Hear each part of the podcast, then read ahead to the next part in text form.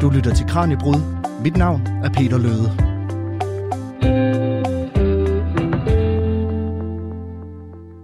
Og i dag i Kranjebrud, der åbner vi programmet med en sang, som du nok næsten ikke har kunne undgå at høre, hvis du bevægede dig uden for en dør sidste år, da der var EM i fodbold i sommeren 2021.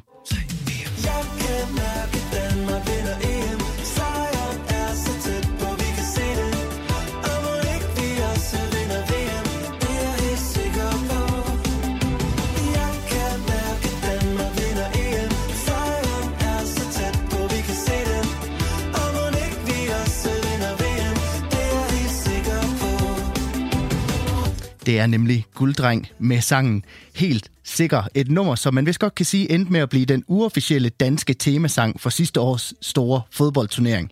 I dag, der handler Kranjebrud nemlig om fodboldlandsholdet. Et hold, der både er et øh, folkeligt fællesskab og en sindstemning for mange. Og prøv lige at høre her, hvordan igen Allan Ørsgaard Boserup, han beskriver den ånd, der er omkring fodboldlandsholdet. Vi er lige så meget en del af det, som spillerne er. Det kan godt være, det er dem, der spiller, men vi føler, at vi gør en forskel ved at være der også, på samme måde som alle medarbejderne og spillerne, og det er sådan en del af et fællesskab, hvor man føler, at man gør en forskel. Og ham kan du høre mere til senere i dagens program, der både handler om historien bag herrelandsholdet og den fællesskabsfølelse, som de rød-hvide farver skaber, når de løber ind på stadion. For nu er det jo snart tid til at stryge landsholdstrøjen og tage klaphatten på igen, for til november der bliver øh, bolden givet op til VM i herrefodbold i Katar. Men allerede inden da, så varmer herrelandsholdet jo op med tre kampe i Nations League. Og netop VM i Katar er noget, der både samler og splitter de danske fodboldfans. For kan man virkelig holde VM i et land som Katar, og bør man virkelig lade politik få indflydelse på glæden ved spillet? Det er også noget af det, vi kommer ind på senere i dagens program. Velkommen til Kranjebrud her på Radio 4. Du lytter til Radio 4. Og lige netop landsholdet er jo nok noget, som mange af os har rigtig stærke minder forbundet med. Jeg kan i hvert fald tydeligt huske sommeren sidste år, hvor den her gulddrengsang øh, helt sikkert, den eksploderede af højtalerne, og landshold virkede nærmest ustoppelige i kølvandet på Christian Eriksens kollaps. Og for mig så virkede det jo nærmest lidt uvirkeligt som en film, at noget, der startede så ulykkeligt, kunne ende i sådan en form for glædesrus. Altså, jeg kan huske, hvordan folk her i Aarhus, øh, hvor jeg står, altså, jo nærmest kravlede op på busserne i ren og skær ekstase. Men Christian, hvad er dit største landsholdsminde? Det er et godt spørgsmål. Vi skal, vi skal nok lidt længere tilbage end, øh, end sidste sommer, selvom den også står, øh, den også står stærkt hos mig. Øh, men jeg tror, jeg, jeg går helt tilbage til, øh, til 1998. Det er sådan den der, jeg var otte år gammel, og øh, den sommer, den, øh, den gik meget op i, i fodbold, kan jeg huske. Øh, og særligt øh, Danmark er med til, øh, til VM, og øh, i, øh, lige efter gruppespillet, der spiller vi mod Nigeria og slår dem, øh, slår dem 4-1. Og øh, det, står, øh, det står meget stærkt som bare, at det var helt utroligt, at bare kunne blive ved med at komme mål i den kamp. Øhm, og øh, jeg tror, Brian Laudrup scorer og laver sådan en øh, fejring, hvor han sådan glider hen langs græstæppet og laver sådan en meget overlegen positur, lægger sig afslappet øh, og viser øh, hele verden, at øh, Danmark virkelig er til, at, er til at regne med. Og så spiller vi jo også meget godt mod Brasilien, selvom vi, øh, selvom vi ryger ud. Øhm, men øh, den der kamp 4-1, det var sådan helt utroligt. Jeg tror det første gang, jeg var sådan tænkt, åh, kan man score så mange mål, kan Danmark vinde så overlegent. Øh, så den, den sommer der 98. Det var dig, der er min gæst i Kranjebrud i dag, Christian Tolstrup Jensen, adjunkt ved Malmø Universitet og kendt med i historie og Ph.D. i kulturstudier. Og du har altså forsket i idræt og sport ud fra sådan et historisk og sociologisk perspektiv, og du er altså med på en forbindelse direkte fra Malmø. Velkommen til programmet. Tak skal du have. Øh, og du har forsket i idræt og landsholdet i mange år, og nu taler vi jo begge to om nogle meget stærke minder, vi har med, med landsholdet hver især. Hvad er det for en effekt, som især fodboldlandsholdet har på os som nation? Mm, man kan sige, landsholdet øh, er, er altså helt lavpraktisk, så er de utrolig dygtige til noget, vi alle sammen, eller rigtig mange af os, kan se, at de er, at de er dygtige til. Øhm, så der er sådan helt noget, noget, noget grundlæggende be, altså mulighed for at beundre det.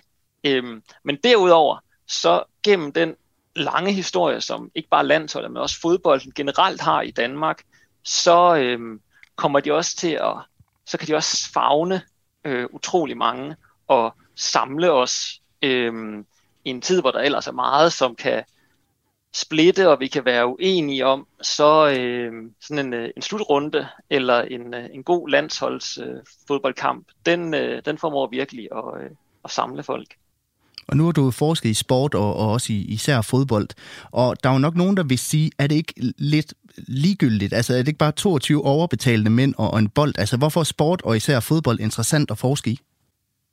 Jo, dybest set så er det jo 22 overbetalte mænd, der løber rundt efter en bold. Det har du, det har du fuldstændig ret i. Men, øhm, men så overser man bare alt det, som, som ligger rundt om, og som der sker inden, øh, inden kampene, øh, og som sker under kampene. Fordi hvis det bare var 22 mænd, så ville det ikke være så meget. Men det er jo ikke bare 22 mænd. Vi hørte lige indslaget her, hvordan øh, den her Roligan fortalte om, hvordan han så sig som et bidrag til kampen. Øhm, og så er det jo ikke længere bare 22, så kan det måske være 30 eller 40.000 mennesker, der lige pludselig er optaget om et eller andet. Og så er det, det begynder at blive, blive lidt interessant. Øhm, og så lægger man til, at det bliver også dækket utroligt tæt i, i medierne. Der er optakt, der er debriefing nærmest, der er evalueringer efter kampen. Og det er noget, som rigtig, rigtig mange kan, kan snakke med om. Og så er det, det lige pludselig bliver interessant. Også selvom det vil være et, om, om det, selvom det kunne være noget, som, som, der, som man kom udefra og ikke ville kende til fodbold, så bare det at komme ind i et, i et land som, som Danmark, hvor, hvor fodbold, så vil man hurtigt opdage, nej, men altså, fodbold, det er noget, som, som mange af os kan, kan snakke med om, øh, ligesom vejret på en eller anden måde. Og den her store interesse og, og, og de her mange års forskning, som du har lavet, det har jo resulteret i den bog, der hedder Sejren på Wembley 1983. Der er en del af den serie, der hedder 100 Danmarks historie. Hvorfor har du valgt at bygge den her bog op omkring øh, den kamp mellem Danmark og England den 21. september 83? Det er, øh, det er et godt spørgsmål, fordi man kunne sige, ja, hvad med, hvad med, hvad med 92 øh, EM-sejren? Står den ikke øh, lidt, klar, lidt klarere, lidt stærkere? Øhm, og det gør den måske, men der er også noget som, som historiker, at når vi øh, går, øh, går i gang med at undersøge noget, jamen, så går vi tilbage og prøver at se, jamen, hvor, var det, det, hvor var det, det startede? Hvor er det, vi kan trække den røde tråd frem til, til, den, til det, som vi alle sammen kender, ligesom forklare baggrunden. Øhm, og øh, der står øh, sejren på, på Wembley i 83, den står virkelig som et, øh, som et, øh, et skæld i, i den historie. Derefter, så blev det lige pludselig landsholdet noget, man kunne have forventninger til. Øhm, Danmark var faktisk noget værd på en international scene, og for mobiliseret øh, store dele af landet simpelthen i, øh, i Roligan-bevægelsen. Så det er simpelthen der, at landshold det begynder at blive taget seriøst? Det kan man sige. Det er, det er faktisk meget godt formuleret. Man kan sige, det er måske der, at, at landsholdet øh, bliver til på en eller anden måde.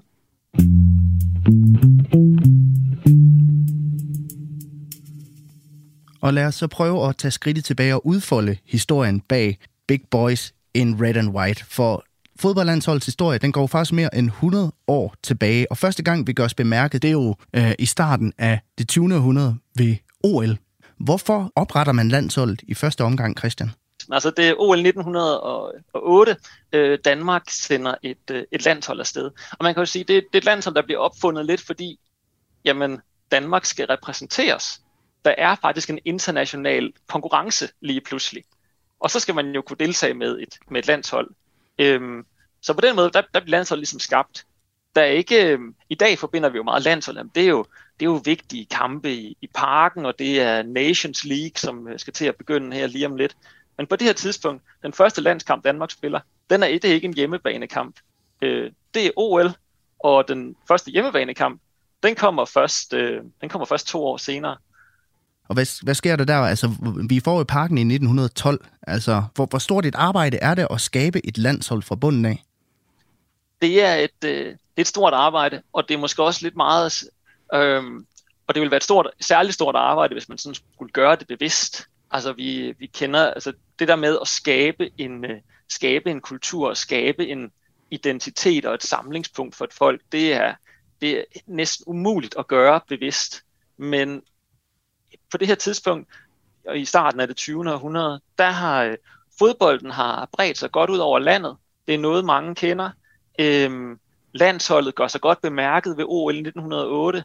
Øh, man får den første landskamp, og så begynder man at sige, at vi skal have et, vi skal have et stadion til det her. Det virker så selvindlysende i dag. Jamen selvfølgelig, parken og landsholdet, de to ting, de hænger bare ligesom sammen. Øhm, men det, der, der var altså ikke et, et, ikke et stadion i starten, men det kommer der så. Øhm, og med det stadion, så får man også lige pludselig tilskuere til den anden vigtige ingrediens. Man får skabt nogle ritualer omkring det. Kongehuset øh, kommer ind til kampene, og ikke mindst så begynder medierne også at, at dække landskampe og få, øh, få skabt et, øh, få skabt hele den her historie og den her øh, forventning som øh, til, op, op til landskampe, som, som vi kender og tager for givet i dag. Men det er jo ligesom en masse elementer, som lige pludselig kommer sammen der i starten af det, eller, undskyld, 20. århundrede. Og nu, øh, nu nævnte jeg kort, at vi jo, vi jo endte med at vinde sølv i øh, OL 1908. Men hvordan er resultaterne for landshold generelt set sådan i, i, i den første tid? Generelt så er de, øh, så er de rimelig gode. Øh, man skal sige, vi er jo ikke, øh, vi er ikke i en tid, hvor der, altså VM og EM er sådan først lige ved at, at, at, at blive, øh, blive løbet i gang på det her tidspunkt. Så der er, det er ligesom OL, som er, som er den store øh, kraftprøve, og så øh, ellers altså venskabskampe, vil man sige. Øhm, og øh, der får Danmark faktisk skabt sig et rimelig godt ry i starten af det 20. århundrede, øh, i hvert fald som kontinentet stærke. Der er ligesom på det her tidspunkt, der er der et ret skarpt skille mellem England, som ligesom ser på sig selv som fodboldens hjemland, nok naturligt nok, men det betyder også, at de virkelig ser, at, at, at de er noget for sig, og det er til en vis grad også anerkendt af, af kontinental Europa. Men på kontinentet, der mener danskerne i hvert fald, at der kan vi, der kan vi hæve det også. Og så går det jo faktisk rigtig godt, som du siger, de, de første par år, men der kommer lidt en dæmper på det i mellemkrigstiden mellem 1. og 2. verdenskrig. Hvad er det, der, der sker der? Mm, man kan sige, øh, vi bliver øh, efterhånden, som der kommer, øh, kommer gang i, i, i de andre lande øh, i Europa, at de får udviklet en, øh, en fodboldkultur også, så, øh, så får Danmark det, Danmark det bare sværere. Altså vi er et, øh, vi er, der er sådan, det er sådan tallenes magt. Vi er et, øh, vi er et mindre land. Øh, så øh, vi, øh, vi får nogle, øh, lider lidt nogle øh, store nederlag til, til storebror Tyskland, som ellers øh, i, øh, i starten øh, havde, havde set op til Danmark, men så på et tidspunkt så, så vender, vender bøtten ligesom, og så er det altså dem, som, som bliver, bliver lærermestrene og, og de, de stærke, den stærkere nation af, af Danmark og Tyskland. Men det, der adskiller landshold på det her tidspunkt og det moderne landshold, hvis man kan sige det på den måde, det var jo på det her tidspunkt, der var det ikke øh, tilladt at være professionel på landsholdet. Er det ikke rigtigt? Jo. Hvorfor måtte man ikke det? Jamen, det er sådan en... Øhm, der skal vi næsten endnu længere tilbage. Øhm, der er ligesom en... Altså, den moderne idræt opstår jo i England og er stærkt knyttet til sådan øh, uh, gentleman, der dyrker sport for sportens egen skyld, og penge i sporten, det vil ligesom korrumpere øh, korrumpere idrætten.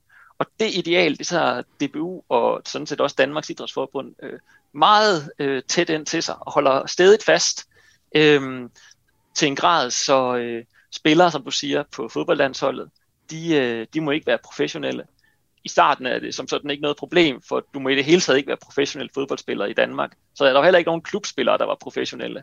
Men øhm, i 1920'erne, der tager den første danske spiller til, til udlandet, øhm, og bliver professionel. Karl øh, Skomager Hansen fra B1903, han tager til Glasgow Rangers og spiller der i nogle år. Og da han kommer tilbage, så vil han sådan set gerne spille fodbold igen. Det får han også lov til, efter at have søgt øh, om, øh, om noget nærmest tilgivelse hos, hos DBU. Men han får kun lov til at spille på, på klubholdet, han kommer ikke tilbage på landsholdet. Men i, i slut 70'erne, der blev det jo så tilladt for landsholdsspillere at være professionelle. Altså hvad er det for et opgør, man ligesom tager der så fra DBU's side? Jamen det er, man kan sige, øh, er det DBU, der tager opgøret, eller er det omverdenen, der tager et opgør med, øh, med DBU? Øhm, det er ligesom efter 2. verdenskrig, så, øh, får vi, øh, så får vi egentlig hævdet os igen ved OL, som er rene amatørturneringer. Men øh, resultatet bliver, at øh, landsholdene, der klarer sig godt ved OL, de bliver ligesom nærmest også opløst bagefter, fordi verden får øjnene op for høj. Der er danske spillere, de er ikke bundet af kontrakter. Fedt, vi kan bare hive dem til med det samme. Øh, og de danske spillere, der får tilbuddet om lige pludselig at komme til udlandet, spille på nogle super gode hold, få en god løn. Altså tænk på i Danmark, der skulle de spille på et professionelt niveau, men de fik ikke løn for det. De skulle altså have et fuldtidsarbejde ved siden af, for ligesom at kunne forsørge sig selv og deres familier. Så naturligt nok er der mange af dem, der stikker sig udlandet. Det, øh, i løbet af 60'erne, så øh, finder man efterhånden ud af fansene, at især det her det er ligesom ikke holdbart. Altså resultaterne går bare nedover. Der er nogle årlige svenske kampe, som efterhånden, som i starten egentlig var prestigeopgør, der var spænding om udfaldet. Det er der ikke længere. Svenskerne vinder bare, for der er ligesom et, altså der er lagt et dræn ind i Danmark, og det dræn, det ender nede i Italien, og det er bare fodboldspillere, der flyder afsted. Øhm, så i slutningen af, af 1970'erne, så finder man ud af, at det her det er ikke holdbart mere. Eller DBU finder sådan set ikke ud af det, men det gør alle andre. Og sådan en øh, person, som vi senere kender som minister, Helge Sander, går sammen med Harald Nielsen, en af de store spillere, der, der stod bag øh, sølvmedaljen ved OL 1960, og senere kom til CA i Italien. De to går ligesom sammen om at lancere et forslag om en professionel liga i Danmark, og øh, DBU ser sig lige pludselig troet på deres, hvad skal man sige, fodboldmonopol, og øh, ser, at okay, ser ligesom skriften på væggen for deres øh, idealisme, og tillader så øh, landsholdsspillere at komme ind, og tillader også øh, generelt professionel fodbold i Danmark.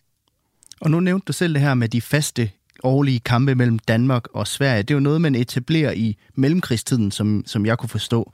Altså, hvad betyder det for hele ånden omkring landsholdet, at man på den måde udpeger en ærkefjende, som vi møder med jævne mellemrum? Det er med til at skabe en, øh, en rutine og en øh, genkendelsens og forventningsglæde i, øh, i landskampssammenhæng.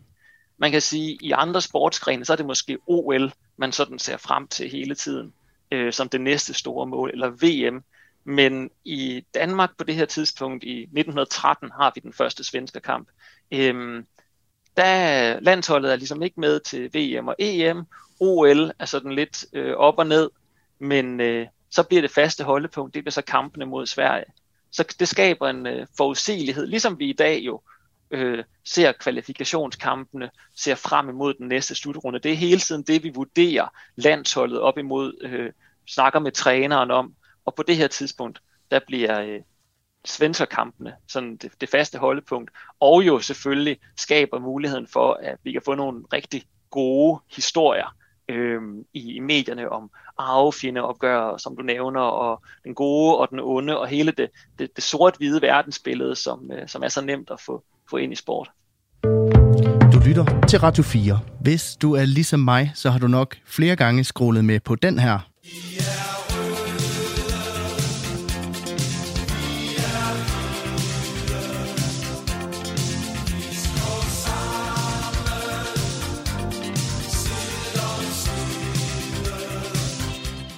For mange af os danskere så repræsenterer landsholdet nok en eller anden form for sammenhold, fællesskab og national stolthed. Simpelthen, at vi står sammen, som der blev sunget her, side om side. Men hvorfor egentlig? Hvad er det med sport, og især fodbold, der kan samle nationen og skabe den her følelse af folkefest? Det er det spørgsmål, vi skal undersøge nu. Hvis du lige har tændt for radioen, så kan jeg fortælle, at du lytter til Kranjebrud, det daglige videnskabsprogram her på Radio 4, hvor vi altså i dag har taget klaphatten på og ser nærmere på fodboldlandsholdet, hvor herrene jo spiller Nations League i de her dage, og om kort tid skal til VM i Katar. Min gæst er Christian Tolstrup Jensen, adjunkt ved øh, Malmø Universitet og kendt med historie samt Ph.D. i kulturstudier. Og nu har vi talt om fodboldlandsholdets tidlige historie herhjemme, men det er jo i 80'erne, det er sådan for alvor får den her folkelige opbakning. Hvad er det, der sker der, Christian? Jamen, det der sker i 80'erne, det er, ligesom, det er, det er igen det, det er flere ting, der, der spiller sammen her. Øhm, vi får et, øh, vi får et landshold, der pludselig er professionelt i et omfang, vi ikke har set før. Vi får en øh, træner øh, ind udefra, Sepp Piontek, vi får nogle klare målsætninger om, at Danmark skal kvalificere sig. Landsholdet får nogle økonomiske ressourcer gennem et sponsorat fra, fra Carlsberg, som øh, pludselig øh, giver muligheder for nogle helt andre ting. Og så øh, med den succes, så, øh, eller begyndende succes og opmærksomhed, så opstår der også øh, roliganbevægelsen i Danmark. Der opstår en fankultur, øh, som øh, kan selvfølgelig være med til at støtte landsholdet, men også skaber en opmærksomhed derhjemme om, øh, hey, der er faktisk noget, der, der sker over ved landsholdet, og det er, og det er spændende, og, og du skal være med. Men der er jo mange sportsgrene herhjemme, hvor vi jo egentlig markerer os med gode resultater internationalt forud for, for vores øh, program her. Der nævnte du selv orienteringsløb, som vi jo mener en medalje på medalje i. Men hvorfor er det lige fodbold, der har den her folkelige appel? Det er, det er rigtigt. Øhm, der er ligesom, øh, der, er, der, det er ikke nok bare at, øh, at, at, at, et, at, et, at et idrætsgren har, øh, har, international, øh, har international succes. det er også et øh, spørgsmål om, at folk skal kunne, kunne genkende, genkende idrætten, skal have, et, have et forhold til den. Og så, så når, når fodbolden bliver så stor i, i 80'erne, så kan man også sige, at øh, der er nogle nødvendige ting, der er på plads. Øh, der er noget økonomi, der er nogle dygtige spillere, der er en dygtig træner, men det er ikke nok, fordi derudover så kræver det, så har fodbolden også, selvom man ikke har haft store internationale resultater, så øh, har fodbolden jo spredt sig og er blevet ligesom en, øh, en, en vigtig sammenhængskraft, også på det, og allerede på det lokale niveau. Altså der er utrolig mange fodboldklubber rundt omkring, som ligesom er blevet øh, navet i, øh, i et lokalsamfund. Jamen det er der, man kan gå hen og, og mødes og være sammen om noget fælles, der bekræfter ens lokale identitet. Og så på et tidspunkt, når der er et, øh, et landshold, som altså øh, bryder igennem, og som får en, øh, en medieopmærksomhed, også i de danske medier, så øh, får man lige pludselig også noget at tale om, og et fællesskab, man kan forestille sig lige pludselig strækker sig helt ud på et nationalt niveau, og ikke længere bare den, den lokale klub. Men der er jo også enormt mange følelser forbundet med fodbold. Altså, jeg tror, der er mange, der blev, der blev rigtig triste, der blev røget ud af, af EM sidst i, i semifinalen. Og der er nok også mange, der husker EM 92 som et ret stort emotionelt øjeblik i deres liv. Altså, hvorfor er det, vi bliver så berørt af det, der i princippet bare er 11 mand og en, og en bold? Det er et godt spørgsmål. Altså, vi, øh, vi lader os blive berørte i det omfang, vi, vi vil blive berørt. Jeg tror, vi, vi går ind til de her kampe øh, som sådan lidt et... Øh, vi, vi, vi lader os overtale til, jamen her lader vi som om, der er noget på spil. Øhm, og så øh, kan man sige, et eller andet sted, så ved vi godt, at verden går også videre, selvom vi ryger ud. Men den der følelse af lige at, at, at våge og at blotte sig lidt på en eller anden måde, øh, og lade følelserne få frit spil, det er jo, øh, især når det går godt, så er det jo øh, utroligt befriende, når man så lige pludselig har satset sine, sine følelser, og så, øh, og så får man øh, så får det tifold igen, når det faktisk lykkedes. Øhm, så det er jo sådan en helt, øh, jeg tror det er sådan, jeg er ikke, jeg er ikke psykolog, så jeg skal ikke øh, kloge mig alt for meget på det, men øh, jeg tror det ligger dybt i os, uanset om det så er fodbold eller noget andet, man interesserer sig for. Øh, så den der med at gå hen og, og satse og give sig hen, simpelthen. Så, og nu talte vi om før det her med, at når fodbold er blevet så stort og populært i Danmark, så handler det om en form for en kombination af succesfulde resultater, og sådan en form for x-faktor, noget ekstra krydderi, som er svært at sætte, sætte helt fingeren på, hvad, hvad, hvad der rent faktisk er. Men jeg vil alligevel prøve at spørge dig, altså, hvad er det for et ekstra krydderi, som fodbold har, som orienteringsløb ikke har? Jamen, det er den, øh, det er den, det er den lange kultur, altså, øh, som, jeg ved ikke, om det er så svært at sige, at, at det er er svært at pege på, at det er sådan en x-faktor, der, der er svært at sætte fingeren på, hvad det er. Det, som er det svære ved det, det er at få det, og få det skabt. Fordi hvem har lige en, øh, en forretningsplan, der siger, jamen i løbet af de næste 80 år, der skal vi have opbygget en stærk folkelig fodboldkultur, sådan så vi om 80 år kan få skabt et øh, succesfuldt landshold, der kan skabe en rolig genbevægelse det kommer du ingen steder hen med at tale om det i så lang, lange tidsperspektiver. Men øh, det er jo det, som, øh, som jeg mener skete her, i, øh, som, som kulminerede, kan man sige, i, øh, eller kulminerede første gang i, øh, i 80'erne. Og netop det her med, at man som befolkning i hvert fald kan blive reddet med af fodboldstemningen, det skal vi høre et eksempel på nu. For da Anne Ørskjold Boserups mand slæbte hende med til en landskamp, der var hun altså ikke den helt store fodboldfanatiker. Og derfor så hun heller ikke helt regnet med, at den kamp den skulle blive så skæbnesvanger for hende, at hun ville forlade stadion som en vaskeægte roligan. Og du kan høre mere om Anne Ørskov øh, Boserup og hendes mands forhold til landsholdet lige om lidt.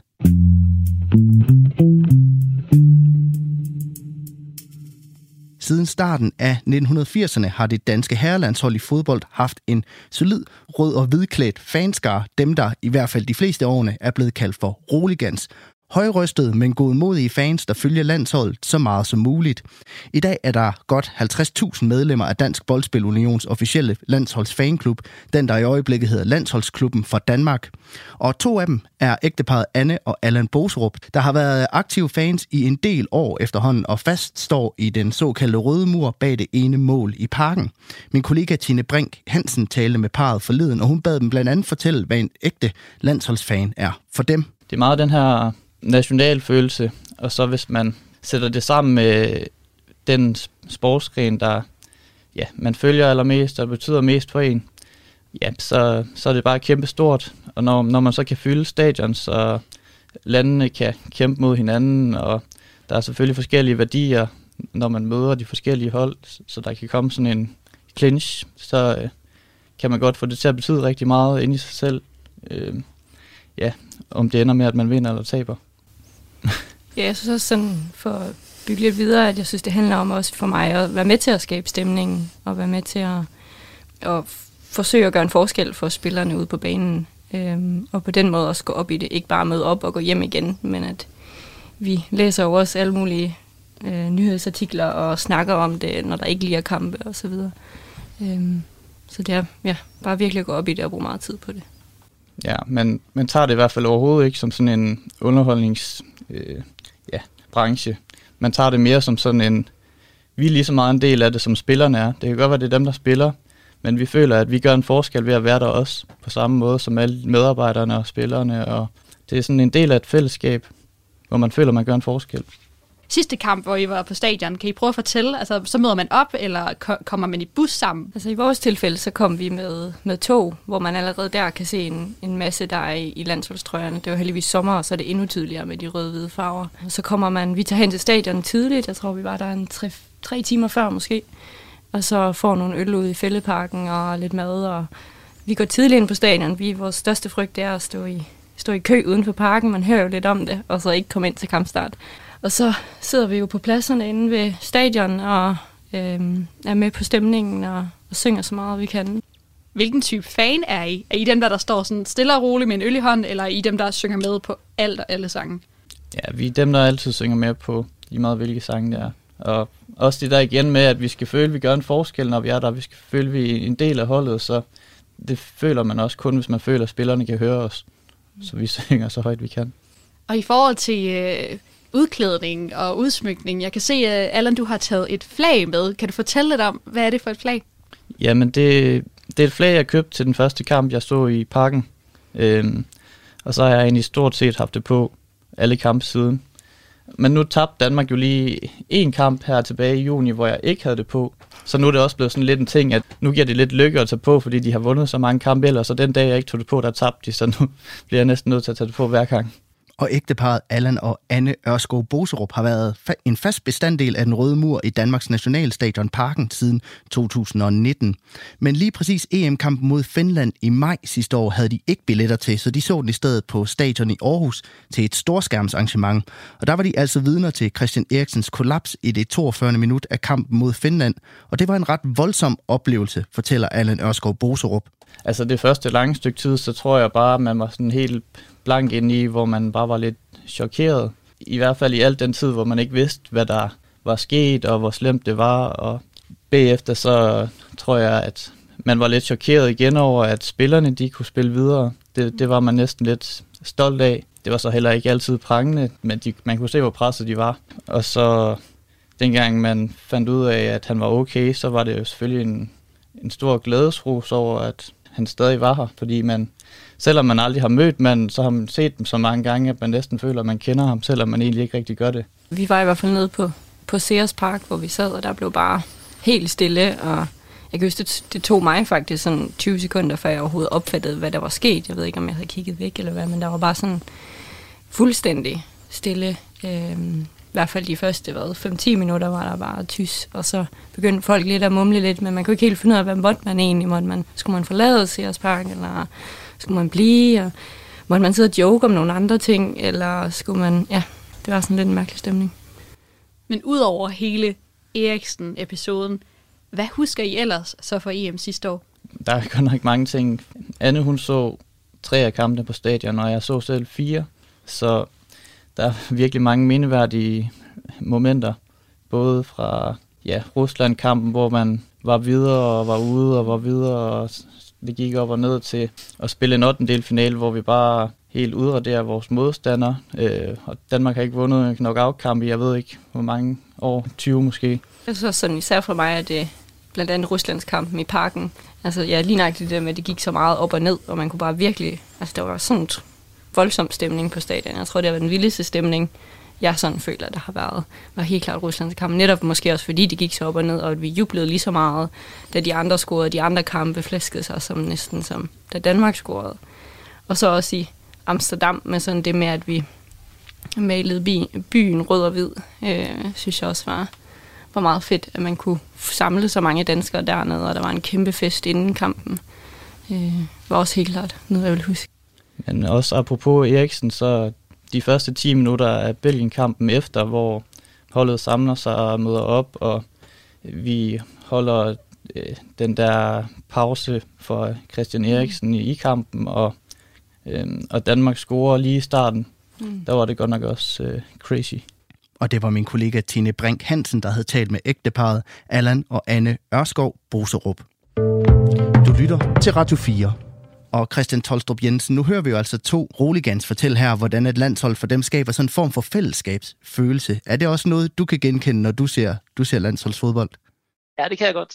Øhm, det er, jeg kan ikke huske, hvordan, om jeg har set, det er ikke mange kampe, jeg har set sådan, sammen med andre, men jeg kan huske de kampe fra, øh, ja, fra, fra sidste sommer, hvordan øh, jeg sad øh, et sted i København, og så ligesom kunne, kunne høre, der, der blev scoret, hvordan der sådan blev jublet rundt omkring mig. Altså selskaber, der sådan egentlig ikke havde noget med hinanden at gøre, men så øh, gik signalet lige ind med et mål der, og så kunne man høre jublen derover, og så kom det lige til kun senere et andet sted.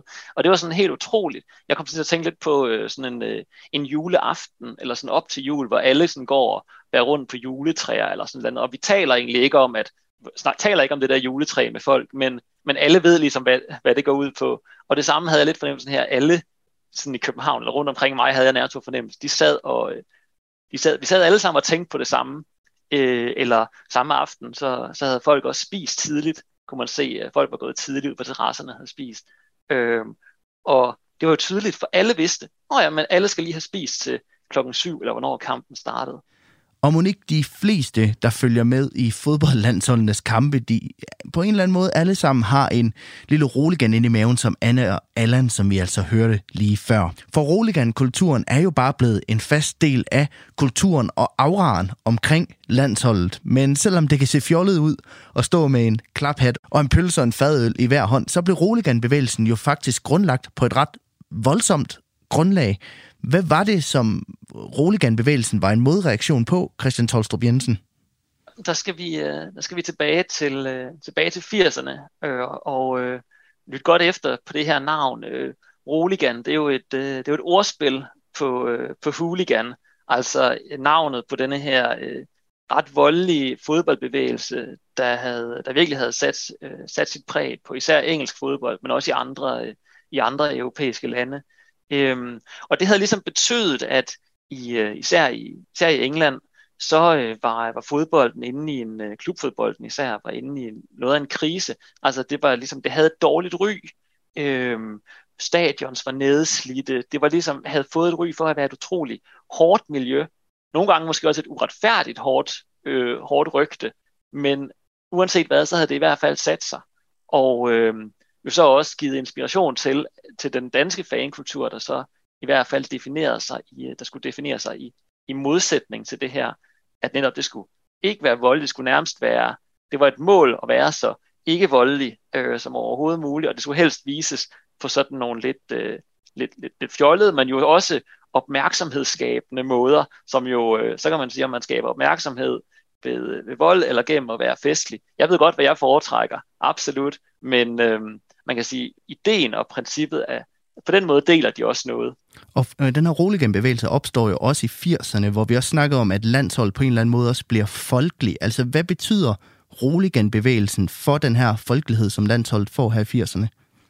Jamen, det var, jeg, jeg var lidt inde på det tidligere, det her med, at, at lige pludselig så, øhm, så bliver det tydeligt for folk, jamen det kan faktisk, det kan lade sig gøre at være, være fan og være med til at, at hæppe på, landskampe, øh, på landsholdet, enten hjemme foran skærmen, eller, øh, eller tage med ud, som jo de, de mest hardcore havde gjort tidligere, men nu også altså en mere bred og folkelig bevægelse, der, der rejser til, øh, til EM i Frankrig. Der var knap så mange, der tog til VM i Mexico, men så kunne man jo gøre noget andet. Øhm, så blev der lavet sådan nogle små, øh, små bøger øh, til folk, til roligan, hvor der sådan stod på forsiden, øh, til de danske roligans, dem der tager til Mexico, eller dem der følger med foran fjernsynet. Altså man, man lagde ligesom til rette for, jamen det her, det skal være, det skal være for alle.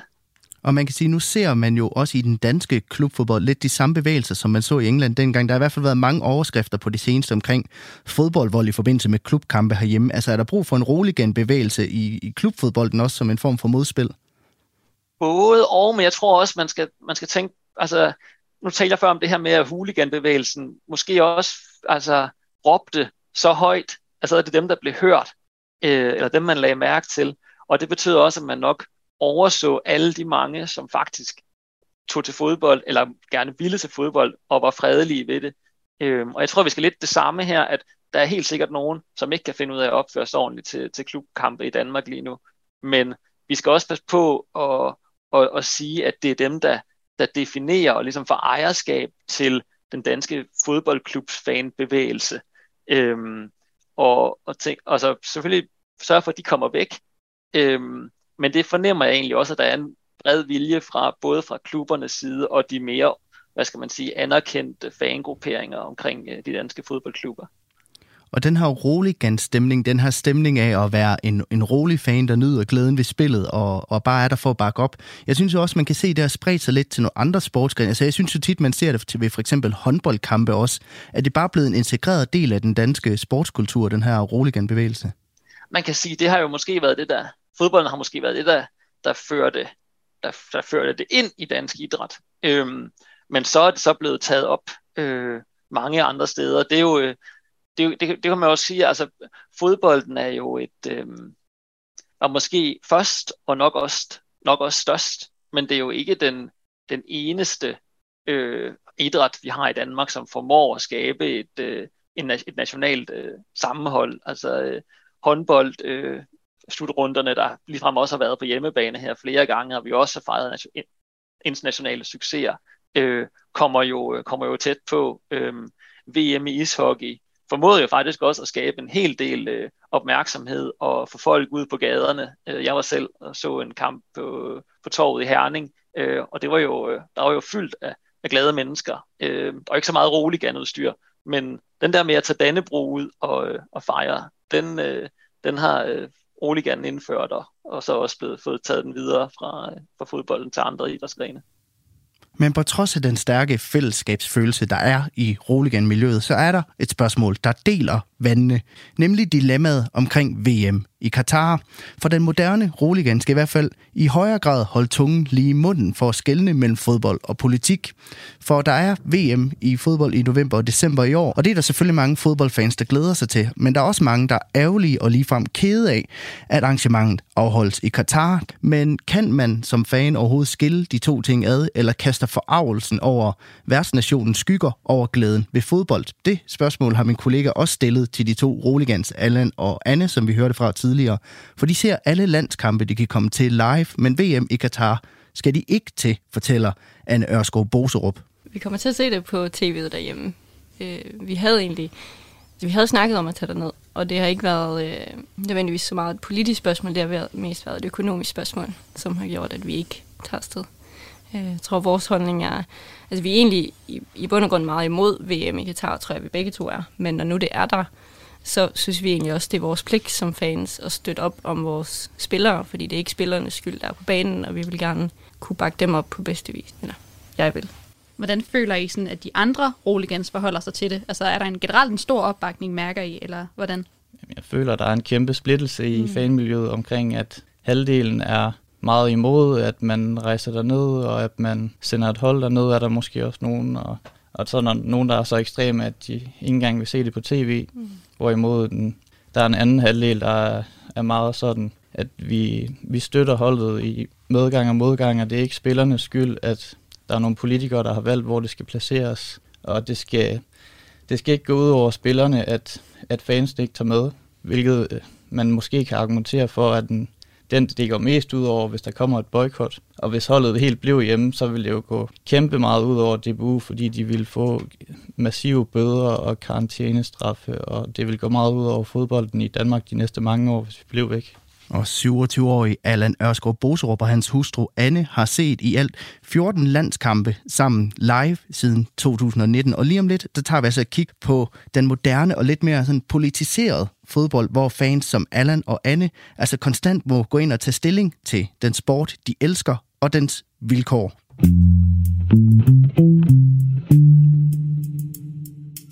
I dag i Kranjebrud, der flager vi med Dannebro, spiser stadionplatter og synger med på sange som den her.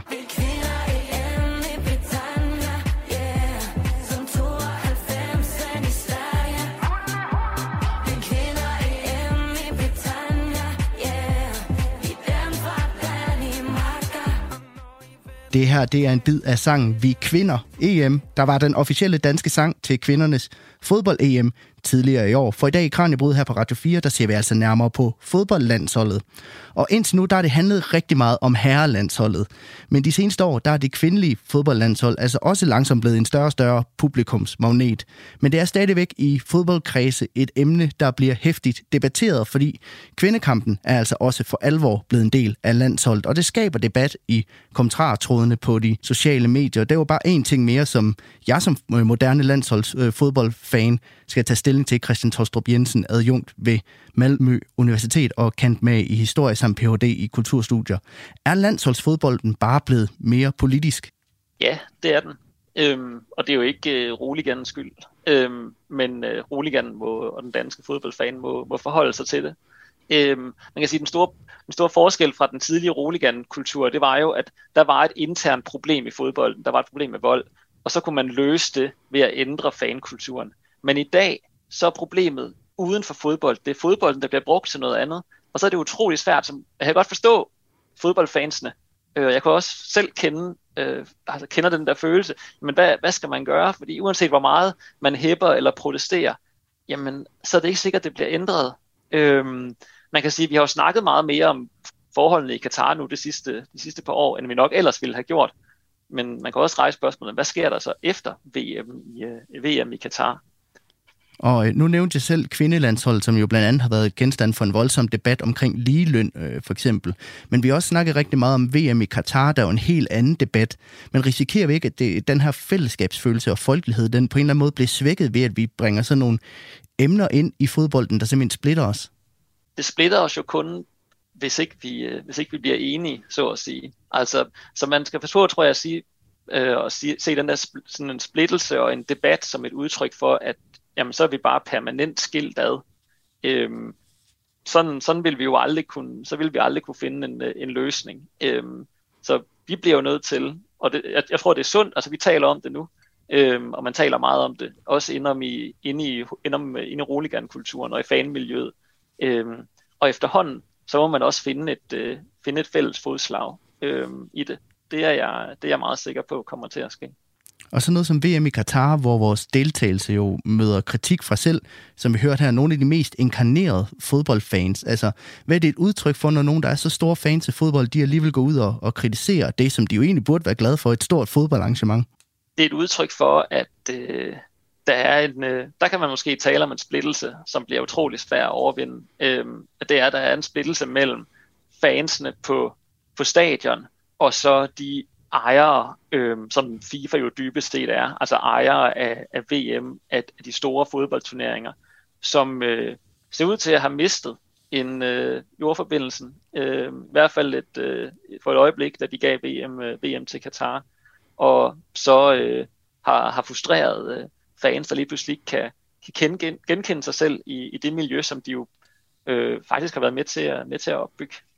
Men kan man overhovedet skille fodbold og, og politik ad? Altså, har det nogensinde været apolitisk? Nej, det har det ikke. Øhm, så, så nej, vi kan, ikke, vi kan ikke adskille det, men vi bliver nødt til at, at, at finde, en, uh, finde en måde, øh, hvor, hvor den politik, som trods alt ligger i fodbolden, så er en, vi, øh, vi, kan, vi kan støtte på en eller anden måde, eller vi kan se os selv i. Øhm, og der kan man sige, at politik kan hurtigt komme til at splitte folk, hvis det kommer til at handle om, om, øh, om, om visse spørgsmål. Men der er også nogle ting, som jeg tror, vi alle sammen er, er enige om, skal være i orden. For eksempel menneskerettigheder. Det er jo ikke fordi, det sådan er, er små ligegyldige øh, symbolpolitiske ting, vi diskuterer i Katar. Det er, det er menneskerettigheder, og den tror jeg, der er mange øh, i, i Vesten og i Danmark, som, øh, som ser på, jamen, vi kan blive enige om at være uenige om mange ting. Men lige præcis menneskerettigheder, der, der, trækker, vi en, øh, der trækker vi en grænse øh, og siger, at det, det går simpelthen ikke. Og nu har, nu har vi jo talt meget omkring herrelandsholdet, og vi har også nævnt øh, kvindelandsholdet her ganske kort. Øh, men man ser jo også, at, at der kommer mere og mere fokus på kvindelandsholdet. Øh, men der er i hvert fald min, mit indtryk er, at der ikke er den samme sådan folkelige ånd omkring det, som der er omkring herrelandsholdet. Altså, hvad skal der til for, at de får den samme folkelige appel, som, som herrelandsholdet har? Jamen, du har ret. Det er der ikke. Men det øh, betyder jo ikke, at øh, der ikke er sket ændringer på kvindelandsholdet, og i den opmærksomhed, øh, der er rundt der land, kvindelandsholdet øh, land, landsholdet til dels, øh, eller til del. Altså det er jo, øh, man taler om, at de fik et gennembrud ved, ved den slutrunde, de fik øh, sølv i, så vidt jeg husker, i, i 2000 og 2017. Øhm, og siden da er omtalen jo steget. Der er kommet flere internationale profiler fra Danmark, der har slået igennem i, i udlandet. Ligaen for mere, den danske liga får mere opmærksomhed. Den, de internationale eller ligaer i andre lande løfter sig. Altså der kommer mere økonomi, der kommer mere medieomtale.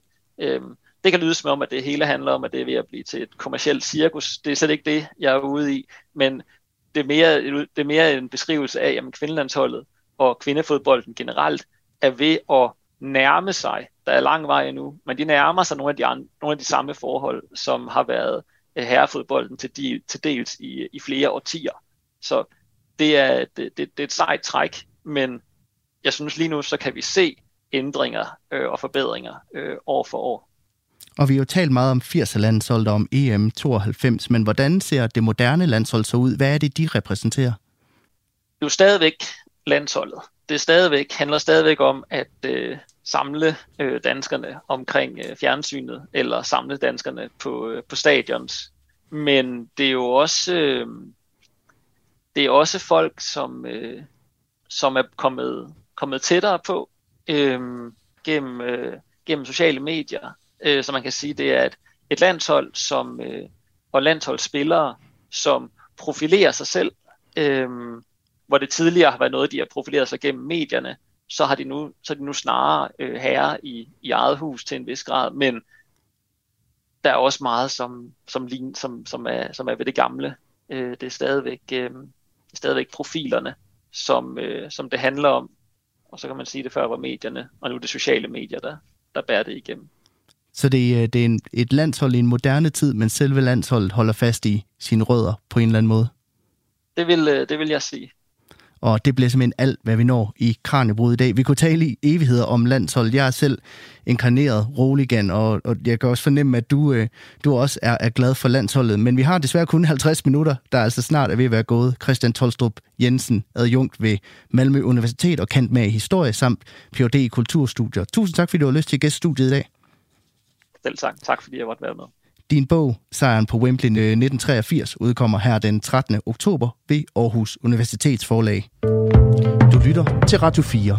Og det var alt, der var på tapetet i denne omgang af Kranjebrud. Husk, at du kan lytte til alle de tidligere programmer på Radio 4's app, der kan findes i App Store og Google Play.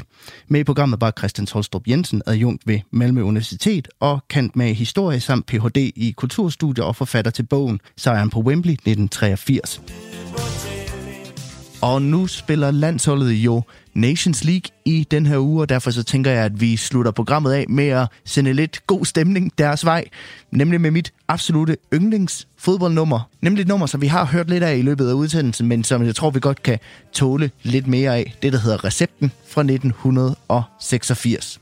Tusind tak for i dag. Vi lyttes ved alle hverdage 12.10 til kl. 13 her på Radio 4.